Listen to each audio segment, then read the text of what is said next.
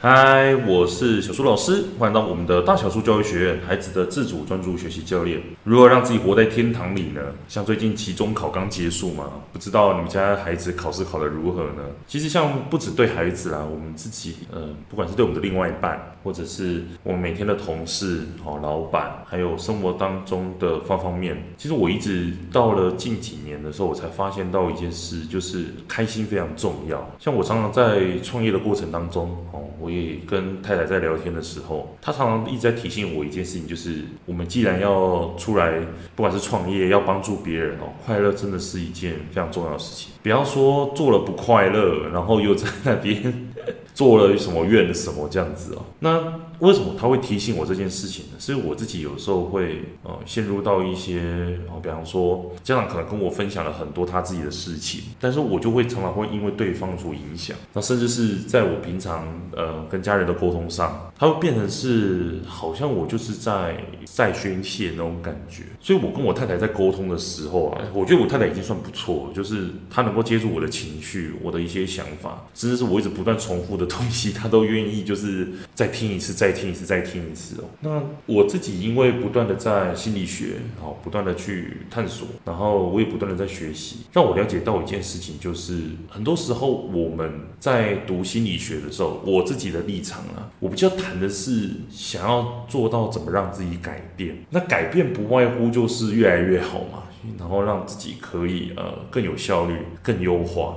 那所以我在前年还是去年，我忘记时间，反正就很久之前，我听到了一句话，叫做“如何让自己活在天堂里”。这个天堂不是那个死掉的天堂，而是说让你自己每天很快乐。那说这句话的老师，他就去讲哦，他说其实怎么样让自己活在天堂里，他就说其实就是从我们每天的沟通，人跟人之间的对话开始。因为很多时候我们的想法其实是呃被语言所承载的嘛，所以我那个时候听到这个的时候就非常的吸引我。就说，哎，怎么让自己活在天堂里？从沟通开始。那后来这个老师呢，他也出了一本书，叫做《我想跟你好好说话》。没错，如果说你 有看过这本书的话，那你应该知道说这本书的作者叫赖佩霞。其实我有上过佩霞老师的课，但是我自己其实在很久很久之前就认识他了，哦，大概十年前有。那我认识他的时候，其实是也是在 YouTube 上面的一个呃演讲哦，他有录影啊，然后我就去听了。那时候我其实遇到了一个问题，就是说我要让我自己呃跟我自己原生家庭可以更好，但是我不知道怎么更好，有的时候常常就卡在一些闷闷的地方哦，我也不知道怎么去优化自己。然后我当时就看了这。一个影片，然后他就说，呃，我们如果真的要解决一切的问题的话，要从回家开始。哇，回家又是另外一本书，这个改天可以再来跟大家分享，说我整个看完之后是多么的感动啊，真的是太感动了。对，好，这个又是另外一个故事了，改天再来跟大家分享。好，那继续就是，哎，刚刚说了如何让自己活在天堂里，其实是佩霞老师说的。他在最近哦近几年，他开了一个直播，叫做 Doctor 赖佩霞，也是在 YouTube 的频道，大家可以去追踪一下。其实我说十几年前我就有认识佩霞老师了，我虽然那个时候就认识他哦，但是我。我不是从那个时候开始就上他的课的，但是我一直都告诉我自己，或者是跟他人分享说，哎，佩霞老师是我的引路人这样子哦。那如果说你不知道赖佩霞老师是谁的话，我这边快速的跟大家分享一下，就是佩霞老师的话，他是一个知名的身心灵的作家、歌手、主持，还有摄影家。他十六岁的时候开始半工半读，自弹自唱，然后十八岁他入演艺圈，甚至是他之后还去读了一个法学博士哦，他修的是国际关系。总之，他其实是一个呃非常多方面的人。那后来他淡出演艺圈之后，他其实投入的是身心灵的研究，走访各地啊，然后受教于很多的名师哦，然后也推出了很多作品。然后他自己的话也是有创办一个社团，叫做好好说话学会。好，那其实他也创作很多书哦，这个我可以之后再来跟大家分享。那总而言之，回到这本书上面，就是如何让自己活在天堂里。你对这个议题有兴趣的话，哎，我就非常推荐你今天要来介绍的这本书，叫做。我想跟你好好说话。我想跟你好好说话这本书呢，其实他在谈的就是所谓的 Marshall Rosenberg 哦，这个教授他提出来的叫做非暴力沟通。非暴力沟通，它其实在讲的就是四个步骤，叫做观察、感受、需要跟提出请求。我自己在实践了非暴力沟通之后，我老实说，我自己连我不管对方到底怎么样哦，我自己看这个世界的眼光都变了。怎么说呢？哦，我等一下会来跟大家分享一下，就是呃几点我自己的一些改变。好，那我先讲一下非暴力沟通，它有四大步骤哦。第一个步骤刚刚讲了，叫做观察。观察什么呢？就是将事实不夹带个人的偏见与评断，客观的陈述出来。这里你可能会想的是说，一个人他真的能够非常的客观，不夹带偏见，客观的说出来吗？其实它里面说到了一个我非常呃震撼的一件事情，就是所谓的事实的真相，就是在你的这个当下所发生的事情。然后我就记得我当初看了这本书的时候，我是真的感受到，就是我出去外面玩好了，我会去看那些风景，然后你在那些风景的那个漂亮的，还有那种让人家惊叹的那种景色当中，你会感觉到一种。好像与这个景色相遇的感觉，哦，让我了解到说，其实那个相遇的那个当下，那个感觉，就是所谓的一种与这个当下，就是与这个东西同在的感觉。所谓的同在，就是好像我跟他相遇的那种意思啊。那当然，我可以跟他人嘛，我可以跟景色，当然我可以跟我自己。好，那我的意思是说，那既然叫做客观的事实要讲出来的话，那就是。代表说，我在这个当下，我看见什么，我听见什么，我感触到什么。我感触就是所谓的触觉啊，或者是我闻到什么。那这个就是一个我看见一个东西在移动。或者是我听到了一个什么声音，就这样子而已。那这个就是所谓的它里面讲的所谓的事实的真相哦。我真的是被这句话震撼到，就说哦，原来这个叫做事实的真相。我在接下来，如果我要去跟人家讲话的时候，我为了不要去跟人家吵架哦，我都会说哦，我听见你讲了什么东西。我连我自己我都觉得说我讲的蛮客观的，我不用解释一大堆东西，我知道讲这句话就是哎，我听见你跟我讲了什么，哎，我看见你发发生了什么事？那第二个话叫感受，感受的话，这个比较简单一点，就是单纯去描述当下自己发生了什么事情，你的感受是什么？哈，感受的话，其实书里面有提到两种，一个叫做正面的感受，我会情绪；一个叫做负面的感受。那正面的感受超多哦，负面的感受也超多，大家可以去翻一下哦。但是最简单，你可能想到的就是，比方说像正面的好了，就是兴奋、快乐。哦，这个叫做正面的感受啊，比如说自信啊，感觉到启发、振奋啊，这叫正面的。那负面的呢？是害怕、生气啊，哦，反感、困惑、疏远、忧虑啊，这些其实都是负面。那它里面有提到是说，既然我们有这一些负面的感受，那代表什么意思？正面跟负面其实都有意思的。哈，正面的意思是说，在我们这个情绪的背后，我们有一个需要或者是需求被满足了。好，这个很简单哦，就是跟大家讲，比方说我吃饭好了，我今天很久没有吃饭，比如说早上起来到晚上我都没有吃饭，我是不是饿到最后其实会有点不开心？像我自己就会有点。不开心，然后我就会有一种需求，我会有一种需要，那个需要会让我在没有被满足的状况下，我会感受到生气啊。比方说，我就是真的饿到气都出来，就是说，到底要不要给我东西吃？哦懂那个意思哦。所以说，没有被喂饱 的这一个东西，就是我没有被满足的情绪。那让我哦，我没有被满足的需要。而让我有一个生气或焦虑的情绪。可是当我今天诶晚上吃东西了，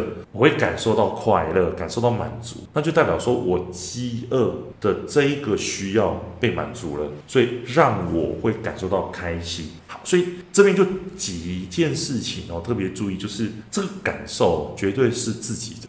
你会发现，到时候很多人在讲的，就是说，比如说我在讲感受的时候，会讲说你让我不开心。那请问你让我不开心是我的不开心吗？好像不是哦，是对方造成我不开心的原因，对不对？可这样就不对啦。明明不开心不就是自己的选择吗？我要让我自己开心还是怎么样？今天就算是对方做了一些事情好了，那要不要不开心也是我自己的选择。所以说感受就是自己的情绪哦，那我更应该要为自己负责任，而不是说诶是对方造成我。的这一些状况，我说了这个话，其就是一个，嗯，可能没有叫做负责任的一种话语哦。我没有为我自己的感受负责任。那刚刚的需要，其实你会发现说需要其实有很多哦。刚刚讲的是以饿肚子为例子，对啊，那其实每个人的需要都不同，那每一个当下的需要也都不一样，所以这个就是我们需要去好好来探索跟了解自己的部分。那通常我自己在呃实做的过程当中，其实很多时候在那个当下，我只知道我有一个需要是什么，但是我说不出口。我知道我有一个需要没有被满足，但是这个需要没有被满足，呃，而导致我有这些生气的这些负面情绪。好，那我当下可以做什么事呢？或者是我要做什么改变呢？好，这个就是我当下会遇到的一个问题，就是我会卡在那边。以前我也很紧张哦，但是我现在就觉得说 卡住就卡住了。那我们来看说要怎么做出改变。那所谓的改变的意思就是第四点，叫提出请求。提出请求，他讲的就是具体的将自己的需要告诉对方。诶，这边有一个点哦。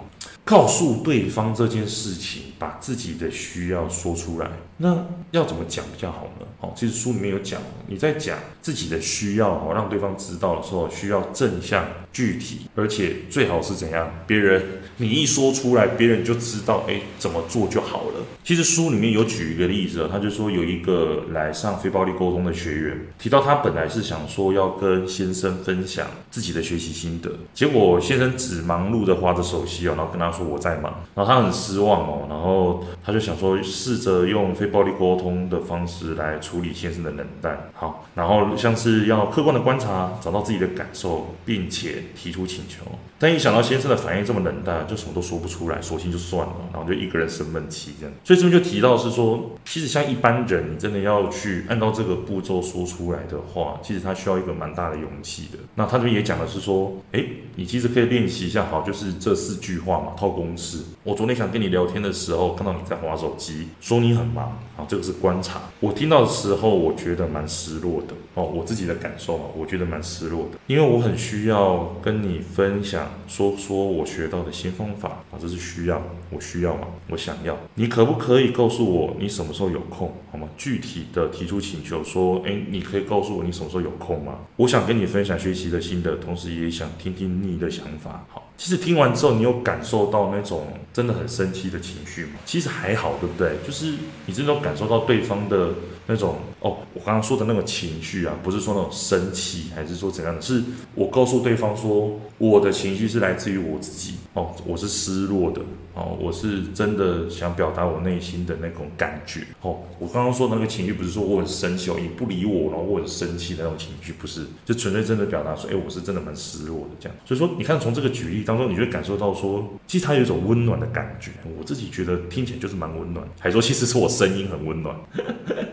好，对啊，所以说大家也不妨也可以试试看哦。这四句话，你就像是呃套公式一样。那我接下来分享说，其实这四件事情对我来说的影响好了。观察、感受、需要跟请求嘛。好，刚刚也举一个例子，然后书中的例子，还有呃也跟大家分享说这四句话到底在干嘛了。其实我说的改变跟感受是真的蛮多的。我讲第一个，其实我能够从这四句话当中能够感受到一件事，就是我能够看得出来说人跟人相处之中为何会有这么多的冲突在。因为就像刚刚讲的，就是你看连一个初学那个非暴力沟通的人，他要讲出这些话都这么困难的，然后更何况是那些没有学过的人。很多时候，像我以前还没学过的时候，我我光要去想说，怎么样讲出一个让他人不会觉得呃生气或者是愤怒的这种请求，我都要在那边想半天的。更何况是呃，我现在学到了之后，其实我平常也有在练习哦。我也是需要好好的思考一下，我要怎么讲价。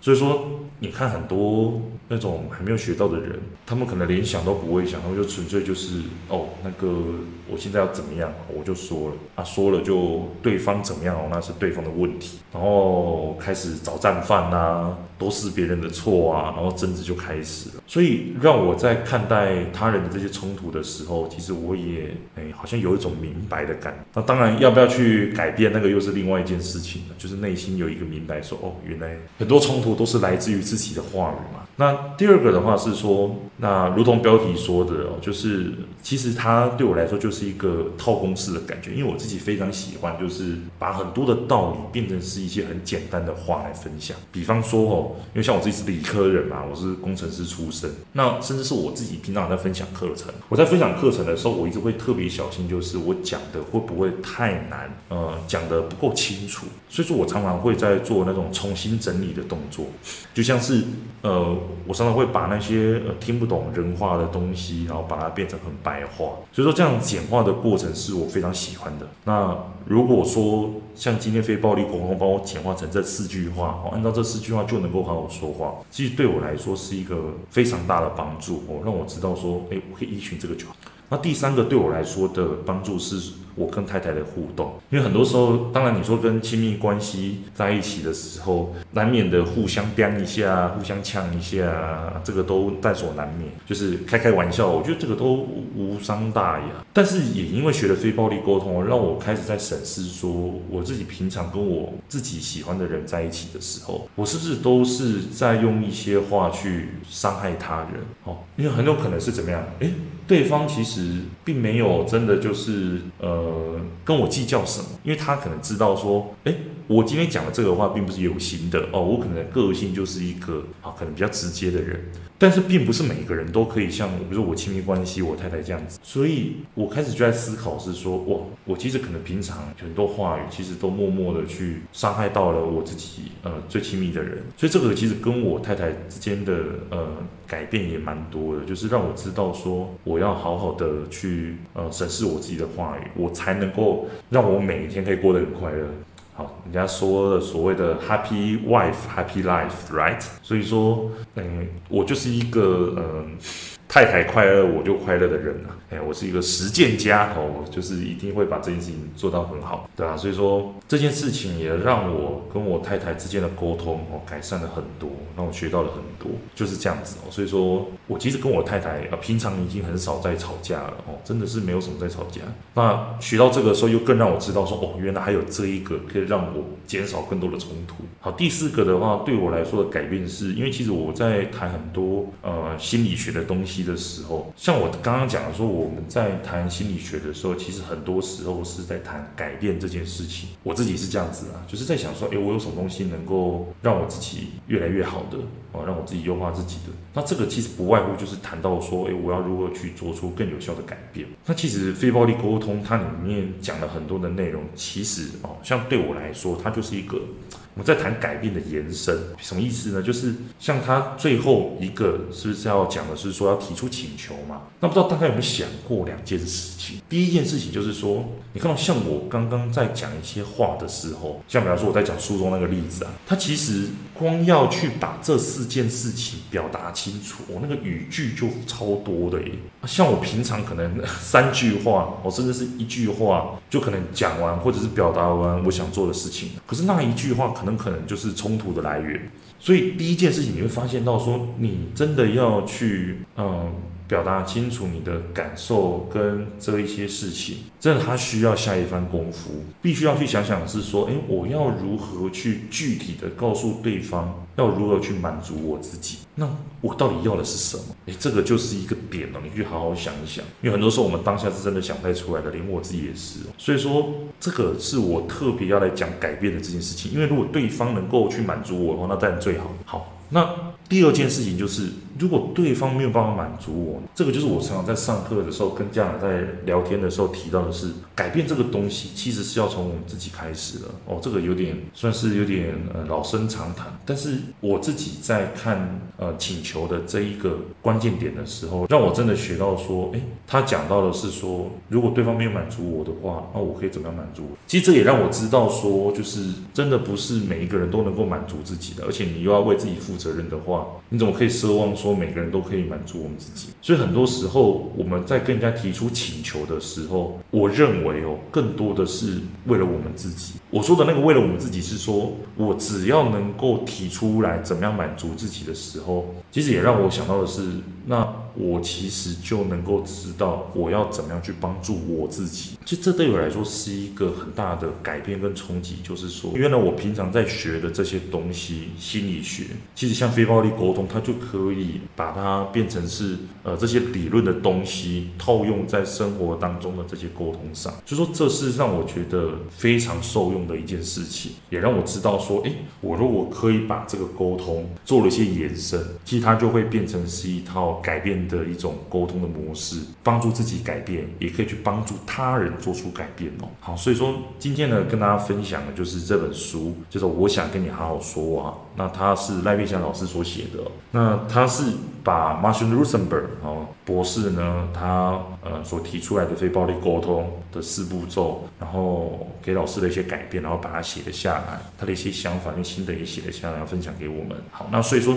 今天呢，来跟大家最后总结一下，就是呃，非暴力沟通，其实大家在讲的就是四件事情：感受、观察、需要、请求。在跟人家沟通的时候，你只要说出这四件事情就好。那观察是观察什么呢？观察就是将事实不带个人的偏见跟评断，客观的陈述出来。感受指的是说，单纯的对于内心的状态哦，表达出来说我的感受是什么就好了。第三个需要指的是说，哎，理清楚说心中有哪一些需要没有被满足。好，最后第四个就是。具体的将自己呃的需要提出来跟对方说，那我也跟大家分享的就是我自己的四个改变跟四个体悟，其实远远不只有这四件事情啊，那更多的是平常我生活当中也能够去理清楚跟明白自己的一些生活，以及说我能够去更看懂怎么去帮助别人哦，这其实对我来说是最大的帮助哦。好，那今天我们就分享到这里哦。那如果说你呃对我们的 Podcast 今天的内容有学习到的话，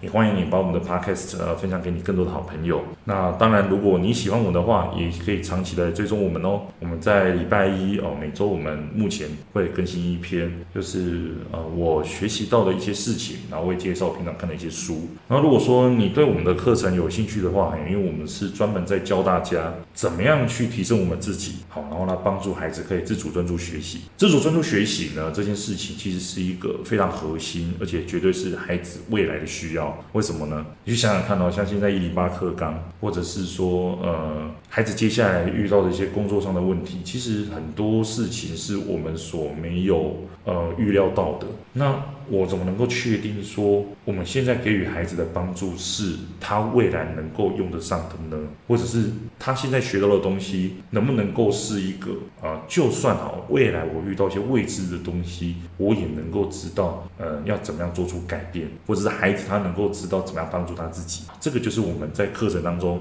会讲的，好，包括哦我们的订阅心理学的订阅内容，还有我们的情绪课跟改变课，好，这些其实都是呃以我们大。人哦为中心哦，我们父母先改变之后，其实你就会发现说，孩子改变是自然而然的事情哦。好，那如果说你对我们的这一些课程内容有兴趣的话，我都把我们的课程内容放在我们的说明栏当中，那大家也可以再去看一下喽。好，那我们今天就讲到这里，那我们就课程大家再见喽，下次再见，拜拜。